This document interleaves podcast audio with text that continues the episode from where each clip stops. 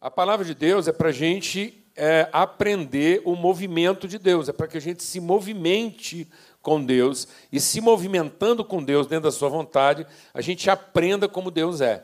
E aprendendo como Deus é, como filhos de Deus, nós possamos nos tornar como Ele, ser como Ele, porque Ele nos fez para ser como Ele. Ele falou: Eu vou fazer o homem de modo que o homem seja a imagem, a expressão visível de quem nós somos. Então, o caráter da palavra de Deus não é litúrgico não é institucional. O caráter da palavra de Deus é pedagógico, é para transformar o entendimento, não é para regular o comportamento.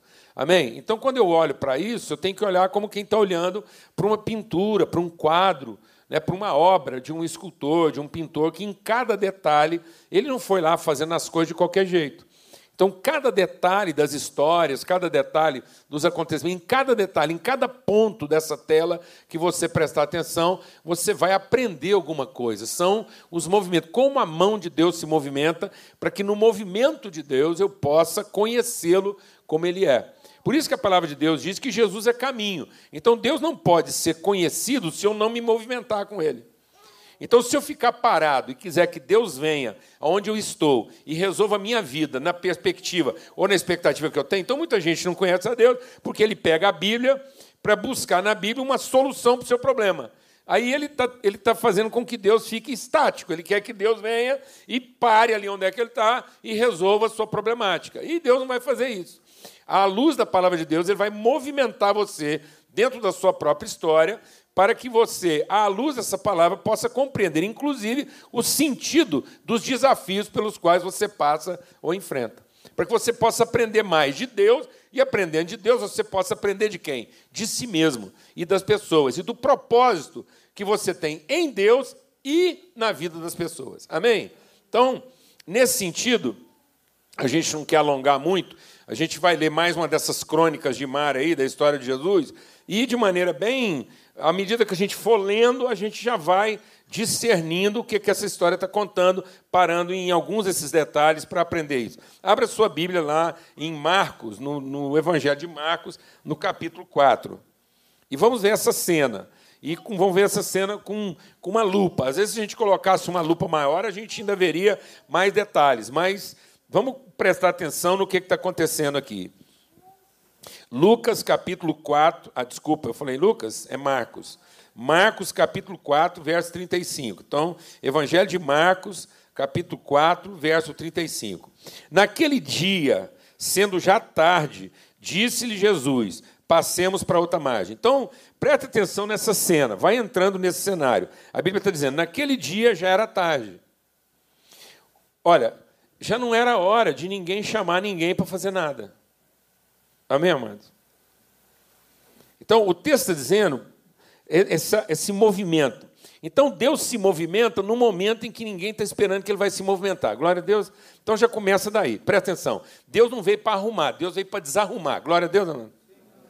Então, às vezes, você está pensando que Deus vem para organizar a sua vida. Não. Ele vem para desorganizar a sua organização. Você organizou de, de um jeito sua vida sem Deus. E aí você está querendo que agora Deus venha organizar uma bagunça, que só está bagunçado porque foi organizado do seu jeito. Então, Deus não vai ajudar você a organizar de novo uma coisa que está mal organizada. Então, Deus vem para bagunçar. Glória a Deus. Posso ouvir um amém? amém. Aleluia. Então Deus vem para te chamar no momento em que você acha que não era hora de chamar ninguém para coisa alguma. Então, essa, aprenda a ser surpreendido por Deus.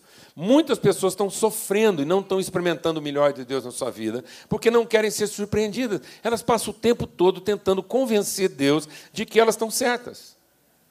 E que é Deus que não entendeu ainda. Porque se Deus prestasse atenção, ele já tinha resolvido as coisas. Então tem gente que acha que é Deus que ainda não entendeu. Ou que ele não ouviu. Deixa eu te falar uma coisa, mano. Se você fizer a oração mais errada do mundo, Deus já entendeu. Então as orações não são ouvidas porque elas foram feitas da maneira certa, da maneira errada, não. Fazer uma oração da maneira errada te impede de entender melhor o que Deus quer falar para a sua oração, amém?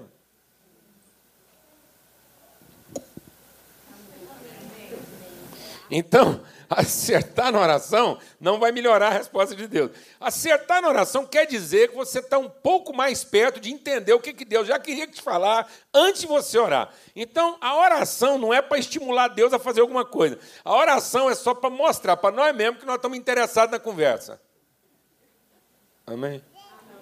Então, orar é para mostrar para Deus que nós estamos interessados em conversar. Então, quando você for orar, você fala assim: Deus, finalmente eu resolvi conversar. Amém? Glória a Deus. Então, você não está chamando Deus para conversa. Você está respondendo ao desejo de Deus, que sempre quis conversar com a gente e a gente nunca prestou atenção. Então é o seguinte: orar é finalmente dizer para Deus: Deus, finalmente eu estou pronto para conversar. Porque aí Deus vai te chamar para uma coisa que às vezes você não estava pensando nunca que Ele ia te chamar. Então você só vai compreender a vontade de Deus no movimento. Deus só pode ser conhecido no movimento. Por isso que a palavra de Deus diz que o Espírito de Deus se movia sobre a face das águas. Então, esse desse vento, Deus só pode ser conhecido no vento. Por isso que a palavra de Deus diz: aquele que é nascido do Espírito é como vento, não sabe de onde vem nem para onde vai, mas ele ouve a voz de Deus. É isso que é a verdadeira espiritualidade. É você entrar no movimento. Quando Deus chamou Abraão, Chamou Deus para quê? Para um movimento. E para um movimento em direção ao quê? Ao que ele não era capaz de ver. Amém? Então é isso que está dizendo. Jesus, sendo tarde, diga comigo, já era tarde. Já era tarde. Então, às vezes, Deus vai te chamar para algumas coisas quando você acha que era hora de ninguém chamar alguém para coisa alguma. Amém? A gente está querendo compartilhar essa palavra com esse grupo aqui, porque nós estamos entendendo que, se você tem frequentado essa reunião, é importante que você entenda. Talvez essa seja uma das palavras mais desafiadoras que a gente está compartilhando aqui nesse início de, do nosso movimento, do nosso trabalho aqui nesse lugar. O esforço é para que você ouça o chamado de Deus. O esforço é para que você finalmente Pare para pensar que talvez Deus esteja te chamando para alguma coisa, quando você nunca pensava que Deus podia te chamar para coisa alguma. E aí diz assim: sendo já tarde, Jesus chamou. E chamou para quê, amado? Para passar para o outro lado. Então você presta atenção que é um movimento radical para passar para o outro lado. O que é esse outro lado? Esse outro lado é o outro lado, mano. É o outro lado de tudo na sua vida. Porque às vezes a gente está querendo que Deus nos revele as coisas desse lado. E Deus só vai revelar do outro lado. Glória a Deus, amado. O que, é o outro lado, mano? O outro lado é o outro lado do mar. O que, que significa mar? Mar significa morte, separação. Por isso que a terra prometida estava do lado de lá do quê?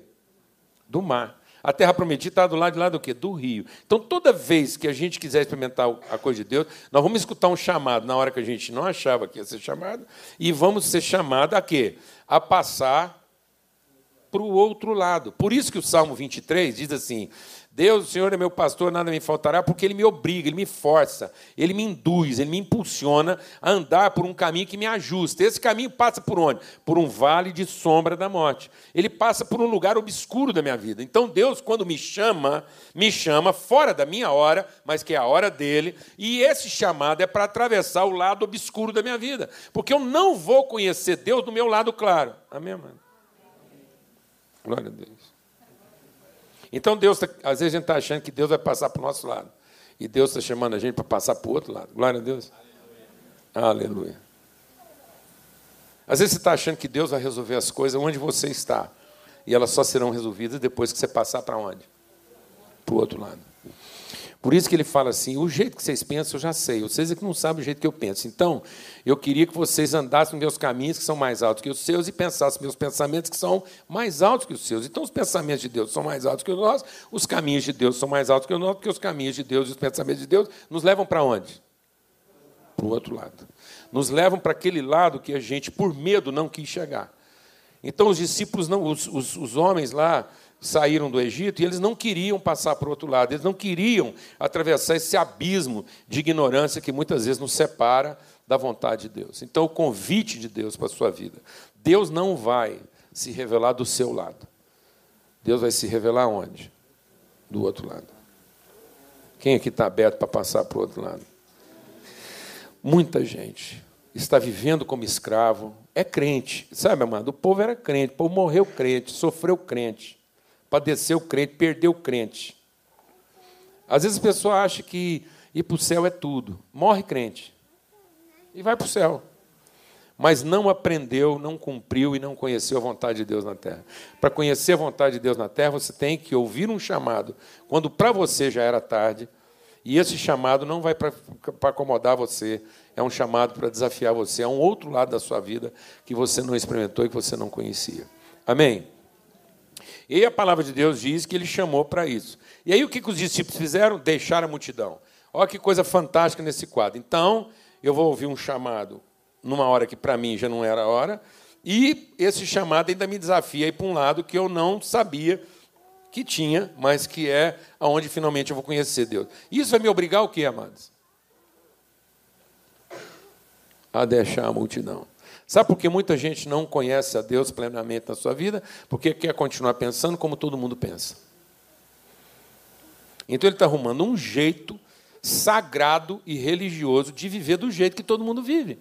Então, às vezes, você está sonhando os sonhos que todo mundo sonha, você está querendo as coisas que todo mundo quer, você está planejando as coisas que todo mundo planeja, que não precisa do Espírito Santo. Para planejar o que todo mundo planeja, sonhar, você acha que para sonhar ter uma casa boa, casar com uma mulher joia e ter os filhos que faz tudo o que você quer, alguém precisa do Espírito Santo para isso, mano? Hã? Precisa não? Não, já precisa do Espírito Santo para passar para o outro lado para coisas que são radicalmente, que vão muito além disso. É legal ter uma família legal, casar com a mulher que você ama, ter filhos, morar no lugar legal, tudo isso é muito bom. Mas ninguém precisa do Espírito Santo para isso. Gente muito egoísta consegue sonhar isso tão melhor do que você sem a ajuda de Deus. Amém. Então, para conhecer a Deus, além de ser chamado para o outro lado, isso vai implicar na nossa vida deixar o quê? A multidão. Não ser mais um, que pensa do jeito que todo mundo pensa, que faz do jeito que todo mundo faz, que quer as mesmas coisas que todo mundo quer. Por isso a palavra de Deus diz: Rogo-vos, pois, pelas misericórdias de Deus, que você apresente diante de Deus os vossos corpos por sacrifício vivo, santo e agradável ao Senhor. Porque esse é o vosso culto racional, a fim de que vocês o quê? Sejam transformados pela renovação do vosso entendimento e deixem de pensar conforme as pessoas naturalmente pensam. E às vezes eu estou querendo, de maneira religiosa, manter a minha maneira humana de pensar. Então, esse chamado para outro lado implica que você vai ter que sofrer uma ruptura com a maioria. Você não vai mais pensar como a maioria, querer como a maioria, viver como a maioria. Então não adianta você ficar se enganando. Não adianta você achar que se você pensar como todo mundo pensa, achar como todo mundo acha, sonhar como todo mundo acha, a sua vida vai ser bem-sucedida em Deus. Não, mas se você sonhar que todo mundo sonha, pensar que todo mundo sonha, você não vai contar com Deus, você vai contar com a sorte. A sorte de mexer bem os elementos químicos que estão aí. Porque chuva e sol nasce sobre justos e injustos. Existem algumas bênçãos que acontecem para todo mundo. Às vezes você olha uma pessoa lá, você fala, pô, mas cara abençoado, ele deve estar de bem com Deus. Não, às vezes ele não está de bem com ninguém. Ele nem está de mal do diabo, nem está de bem com Deus. Ele simplesmente ele é químico, ele sabe mexer bem, ele é esperto, ele é astuto, ele é sagaz. Ele sabe fazer a química das coisas e o negócio dele funciona. E não quer dizer que a vida dele seja bem sucedida. Só quer dizer que ele deu sorte. Entendeu não, mano? Ele misturou os elementos que ele tinha que misturar na hora certa e a reação deu certo. Porque se ele tivesse misturado os mesmos elementos numa outra temperatura e numa outra pressão, podia ser que dava tudo errado. Por isso tem muita gente que se lasca, porque vê o cara lá fazendo uma química, leva para casa para fazer a mesma química, só que lá na casa dele a temperatura é outra, a pressão é outra, o trem dá tudo errado, e fala, mas não é possível, eu usei as mesmas coisas que o cara fez e lá deu certo, aqui deu errado. É porque é assim, tem que ter a mesma CNTP, condições normais, temperatura e pressão. Se você misturar as mesmas coisas em outra temperatura e outra pressão, às vezes a mulher do cara não estava pondo a pressão que a sua põe no você, ou o marido não estava pondo a pressão que ele põe em você, ou a vida não ou é outra temperatura. Alguém está entendendo o que estou falando, mano? Deixaram a multidão. E eles, deixando a multidão, levaram Jesus com eles. Isso parece óbvio, né? mas não é. Deixa eu explicar uma coisa. Tem gente que ouve o chamado de Deus, quer passar para o outro lado, mas na pressa. Entendeu, irmão? Eu conheço gente assim, mano. Eu conheço gente que ficou tão doido para servir a Deus que na pressa ele esqueceu de levar quem? Jesus. Ele ouviu o chamado, o chamado de Jesus, ele saiu doido, entrou no barco, largou a multidão, mas na hora do arroz, quando ele olhou, Jesus não estava com ele, porque ele largou Jesus para trás. E existe um outro detalhe aqui: eles não só levaram Jesus, mas levaram ele como estava. Porque tem gente que às vezes leva Jesus, mas quer dar uma arrumada nele. Alguém está entendendo o que eu estou falando? Não. Fala, Jesus, já que o senhor vai me acompanhar, lá no ambiente que eu frequento, eles não vão entender seu jeito. Será que dá para o senhor dar uma adequada? Aí tem gente que quer enquadrar Jesus. Quem entende aqui o que eu estou falando, amado? Não é? Tem gente que não leva, e às vezes o cara até leva, mas leva um Jesus assim meio tunado. Não é? Leva um Jesus assim meio. É, como é que é? Customizado. Tem gente que, do mesmo jeito que ele customiza uma camiseta, uma roupa, tem muito Jesus customizado aí, mano. Porque o cara até levou. Mas aí Jesus está lá assim, meio marrado, meio esquisito, não dá para reconhecer que é ele, porque ele está tunado, ele está customizado, ele está fora das suas o quê? Características. Então o segredo é o seguinte: levaram Jesus, ó, chamar, foram chamados quando já era tarde, para passar para o outro lado, entraram no barco, levaram Jesus, do jeitinho que ele estava. Ninguém mexeu e ninguém sugeriu nada. Então está funcionando. Só que quando eles começaram a viagem, levantou um temporal. Deixa Deus ministrar o seu coração. Isso é mais um detalhe. Não é porque Jesus te chamou, não é porque você escutou, não é porque você está fazendo aquilo que Jesus mandou você fazer, porque você escutou Jesus falando, e não é porque você levou Jesus exatamente como ele estava, que vai ser cortar manteiga com faca quente. Muito pelo contrário. Então, tem gente que fica em crise porque ele ouve Jesus, ele obedece o que Jesus mandou ele fazer, e aí ele enfrenta uma resistência tão grande que ele começa a achar que escutou foi o diabo. Eu falo, não, não é possível que isso está tão difícil, está tão complicado, eu estou enfrentando uma resistência tão grande, porque foi, eu vi, foi Deus. Foi Deus que me chamou, eu estou aqui na obediência, fazendo tudo que Deus quer. Eu pus ele no barco, ele está comigo, e aí a pessoa acha que aquele tempestade toda, aquele vendaval todo, é porque ele ouviu, foi outra coisa que não foi Deus. Então deixa eu explicar uma coisa para você. Não é porque foi Jesus que chamou, e não é porque você ouviu Jesus, e não é porque você está obedecendo o que Jesus mandou você fazer, e não é pelo fato de que ele está lá com você e exatamente como ele devia estar, que você vai enfrentar facilidade. Não, amado. Lembre-se que você teve que deixar a multidão. E toda vez que a gente vai obedecer Jesus num propósito, nós vamos enfrentar uma resistência muito grande. Os ventos serão contrários. Olha, eu vou falar uma coisa para você. Toda vez que a minha vida está ficando muito fácil, eu fico me perguntando o que é que eu fiz de errado. Quando a coisa vai ficando muito fácil, é porque eu devo ter errado em algum lugar. Em algum lugar eu comecei a sair fora. Porque isso aqui não é a hora do recreio, mano. A palavra de Deus diz que nós estamos aqui em luta, em guerra. Você quer ter uma vida bem-sucedida? Você quer ter um casamento bem-sucedido? Você quer ter sua vida profissional bem-sucedida? Então é o seguinte: não espere que o mundo vai trabalhar a seu favor. O mundo só vai trabalhar a seu favor quando você estiver caminhando de forma contrária ao propósito de Deus. Porque toda vez que eu estiver caminhando em direção à vontade de Deus, para passar com Ele para o outro lado, o que vai nos esperar no meio da noite é uma tempestade muito forte de resistência de ventos contrários. Levantou-se uma grande tempestade. E, de modo que o barco estava se enchendo de água. Então não é uma tempestade fake, não é tempestade assim, ah, eu estou passando por uma luta, estou passando por uma dificuldade. É, amado, e onde é que estão os sinais dessa Não, é só assim, uma coisa, eu estou sentindo um aperto no coração. Não, amado, quando a palavra de Deus está falando de tempestade, é de arrancar pedaço, mesmo, é de deixar cicatriz, é de, de, de, de mudar a respiração, é de dar taquicardia, é de brotar uma úlcera, é de cair cabelo, alguma marca da cruz aí vai ter que pegar no seco, companheiro. Não é esse negócio assim, entendeu? Ah, tem que olhar e falar assim: onde é que, onde é que essa tempestade está arrancando um pedaço? Onde é que isso está trazendo uma marca? Então não é uma coisa assim que vai me fazer sentir muito mal, não. É uma coisa que tem o poder de me matar. Se não for a misericórdia de Deus, eu serei destruído nesse propósito. Você precisa entender a gravidade do que nós estamos enfrentando. Porque tem gente que qualquer coisinha assim apavora, só porque está com mal-estar, deu uma azia, o cara já acha que sofreu demais. Negativo, irmão. É o seguinte: se você quiser conhecer a vontade de Deus, você tem que enfrentar e estar disposto a enfrentar terrores que podem destruir você. E se não fosse a misericórdia de Deus e o fato de Jesus estar no mesmo barco com você, não seria possível enfrentar esse desafio. Como disse Don Jonathan Edwards, a gente fica, nos momentos da nossa vida, pendurado no fio invisível da misericórdia de Deus. Ninguém está vendo nada, todo mundo acha que agora é o seu fim, mas você está ali pendurado no fio invisível da misericórdia de Deus. Amém?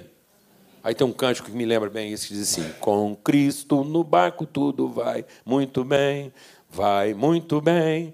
Vai. Não, não precisa ficar com vergonha, não. Tem gente aqui que conhece essa música e não quer cantar para não entregar a idade. Então é o seguinte: com Cristo no barco tudo vai muito bem, vai muito bem, Vai muito bem com Cristo no barco, tudo vai muito bem. E passa o temporal. Não é que não vai ter temporal, não. Ele passa.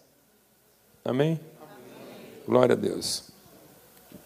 Então veio o temporal, é próprio, não é coisa estranha. A pior pergunta que a gente pode acontecer quando está enfrentando os maiores desafios da nossa vida é o que é que eu fiz de errado. Nunca faça essa pergunta. Você pode perguntar o que, que eu não entendi, mas não fica perguntando o que, é que você fez de errado, não. Quando você tiver um problema muito grande na sua vida, pergunta para Deus qual foi a parte da lição que você não entendeu, mas não fica preocupado em identificar o que você fez de errado. Judas foi identificar o que ele tinha feito de errado, se lascou porque ele errou mais ainda tentando consertar. O Pedro, que não tinha entendido, teve a oportunidade de ter uma outra conversa com Jesus, entendeu que não tinha entendido antes, consertou. Glória a Deus, amado. Aleluia. Então não é tentar consertar o que eu acho que eu fiz de errado que vai me dar direção na vida, mas é parar para ter uma boa conversa com Jesus, para entender o que nós não tínhamos entendido antes. Glória a Deus, amado. Aleluia. A gente não conserta a vida tentando corrigir o que a gente acha que fez de errado. A gente conserta a vida prestando atenção em Jesus que não prestou antes, para entender o que, que ele tem para falar conosco no momento daquela situação. Aleluia? Bom, vamos continuar. E aí, o povo lá levantou a tempestade, o barco vai afundar. Aí descobriram Jesus o quê? Dormindo. É um absurdo. Eu falo, amado, eu falo, amado, Jesus como Salvador não tem o menor juízo. Uma situação dessa, a gente imaginando que Deus vai estar estressado, preocupado, nervoso. Ah, o que vai ser dos meus meninos? Olha a tempestade do barquinho dele, agora vai afundar. Não, amado, foi Jesus que chamou. Ele estava dentro do barco. Ele foi do jeito que tinha que ir. Ele sabia que ia levantar a tempestade. Então Jesus foi fazer o quê, mano? Foi dormir. Glória a Deus. Então tem certos momentos da nossa vida que é isso que a gente também está fazendo. Tem certas horas que, às vezes, aqueles discípulos estivessem dormindo, está melhor do que acordar tentando resolver o problema. Eles, eles podiam ter feito igual Jesus. Ó, já que Jesus está dormindo, o que a gente faz? Em vez de acordar ele, vamos dormir também. Amém, amados? Então, vou te falar uma coisa. Se você tiver um problema e você ficar com a sensação que Deus está dormindo, não acorda ele, porque ele vai zangar com você. Amém? Então, se você perceber que Deus está dormindo e não está fazendo nada, você deita do lado dele e dorme também. Porque a noite é para a gente dormir. Então, em paz me deito e logo pego no sono. O homem foi lá, plantou e foi dormir. Quando ele acordou, ele foi fazer o que tinha que fazer. Agora, se você não está pensando em acordar, então vai resolver o que você tem que resolver sem acordar Jesus. Porque se você acordar, as pessoas falam assim, o povo fala assim, Jesus está lá dormindo, os discípulos chegaram, porque é, é desse jeito, crente é assim.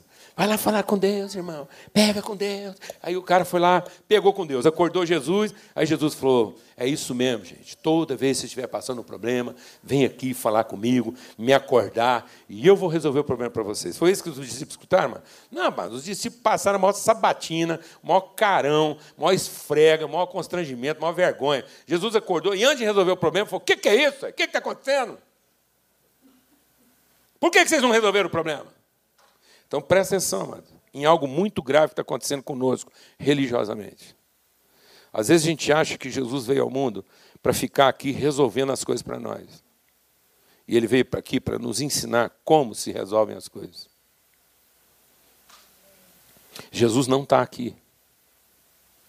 Quem está aqui é o Espírito dele.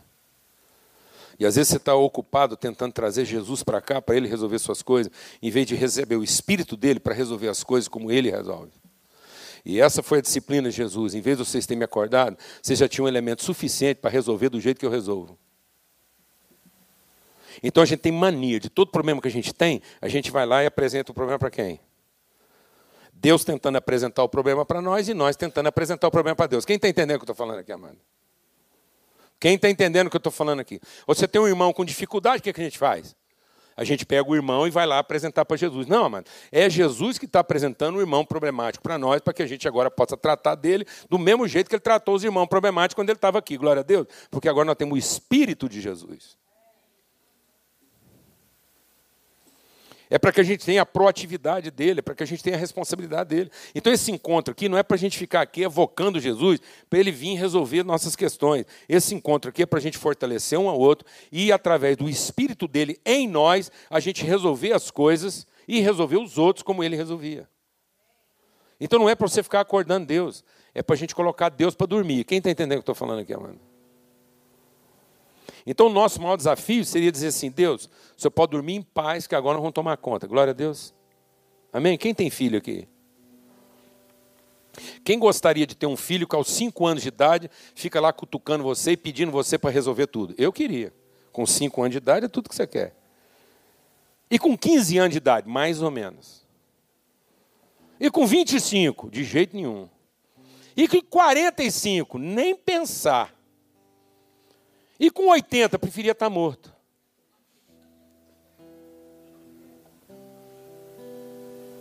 Está me entendendo isso ou não, amados? Nós não estamos amadurecendo. Porque a gente ainda se comporta como criança. Então, essa viagem para passar com Jesus para o outro lado é o outro lado da nossa vida. É a forma como nós assumimos responsabilidades. É a forma como nós entendemos que, assim como Ele é filho de Deus, agora pelo mesmo Espírito, nós também somos. E nós podemos, como filhos de Deus adulto, fazer como Jesus fez. E falar, papai, agora você pode dormir que eu vou tomar conta dos seus filhos. Amém? Era para algum discípulo ter dito assim, não acorda Jesus não, porque ele está tranquilo. Ele deve ter certeza que nós vamos resolver isso sem precisar o quê? Acordar ele. Jesus não estava aborrecido de ser acordado, amados. Se você for lá acordar Deus, nenhum pai fica aborrecido de ter sido acordado. Mas todo pai fica triste de perceber que um filho não quis assumir a sua responsabilidade e preferiu acordá-lo. Deus nunca vai ficar aborrecido a gente pedir a ajuda dele. Mas ele vai continuar triste de pensar que nós fizemos isso porque não quisemos assumir nossa própria responsabilidade.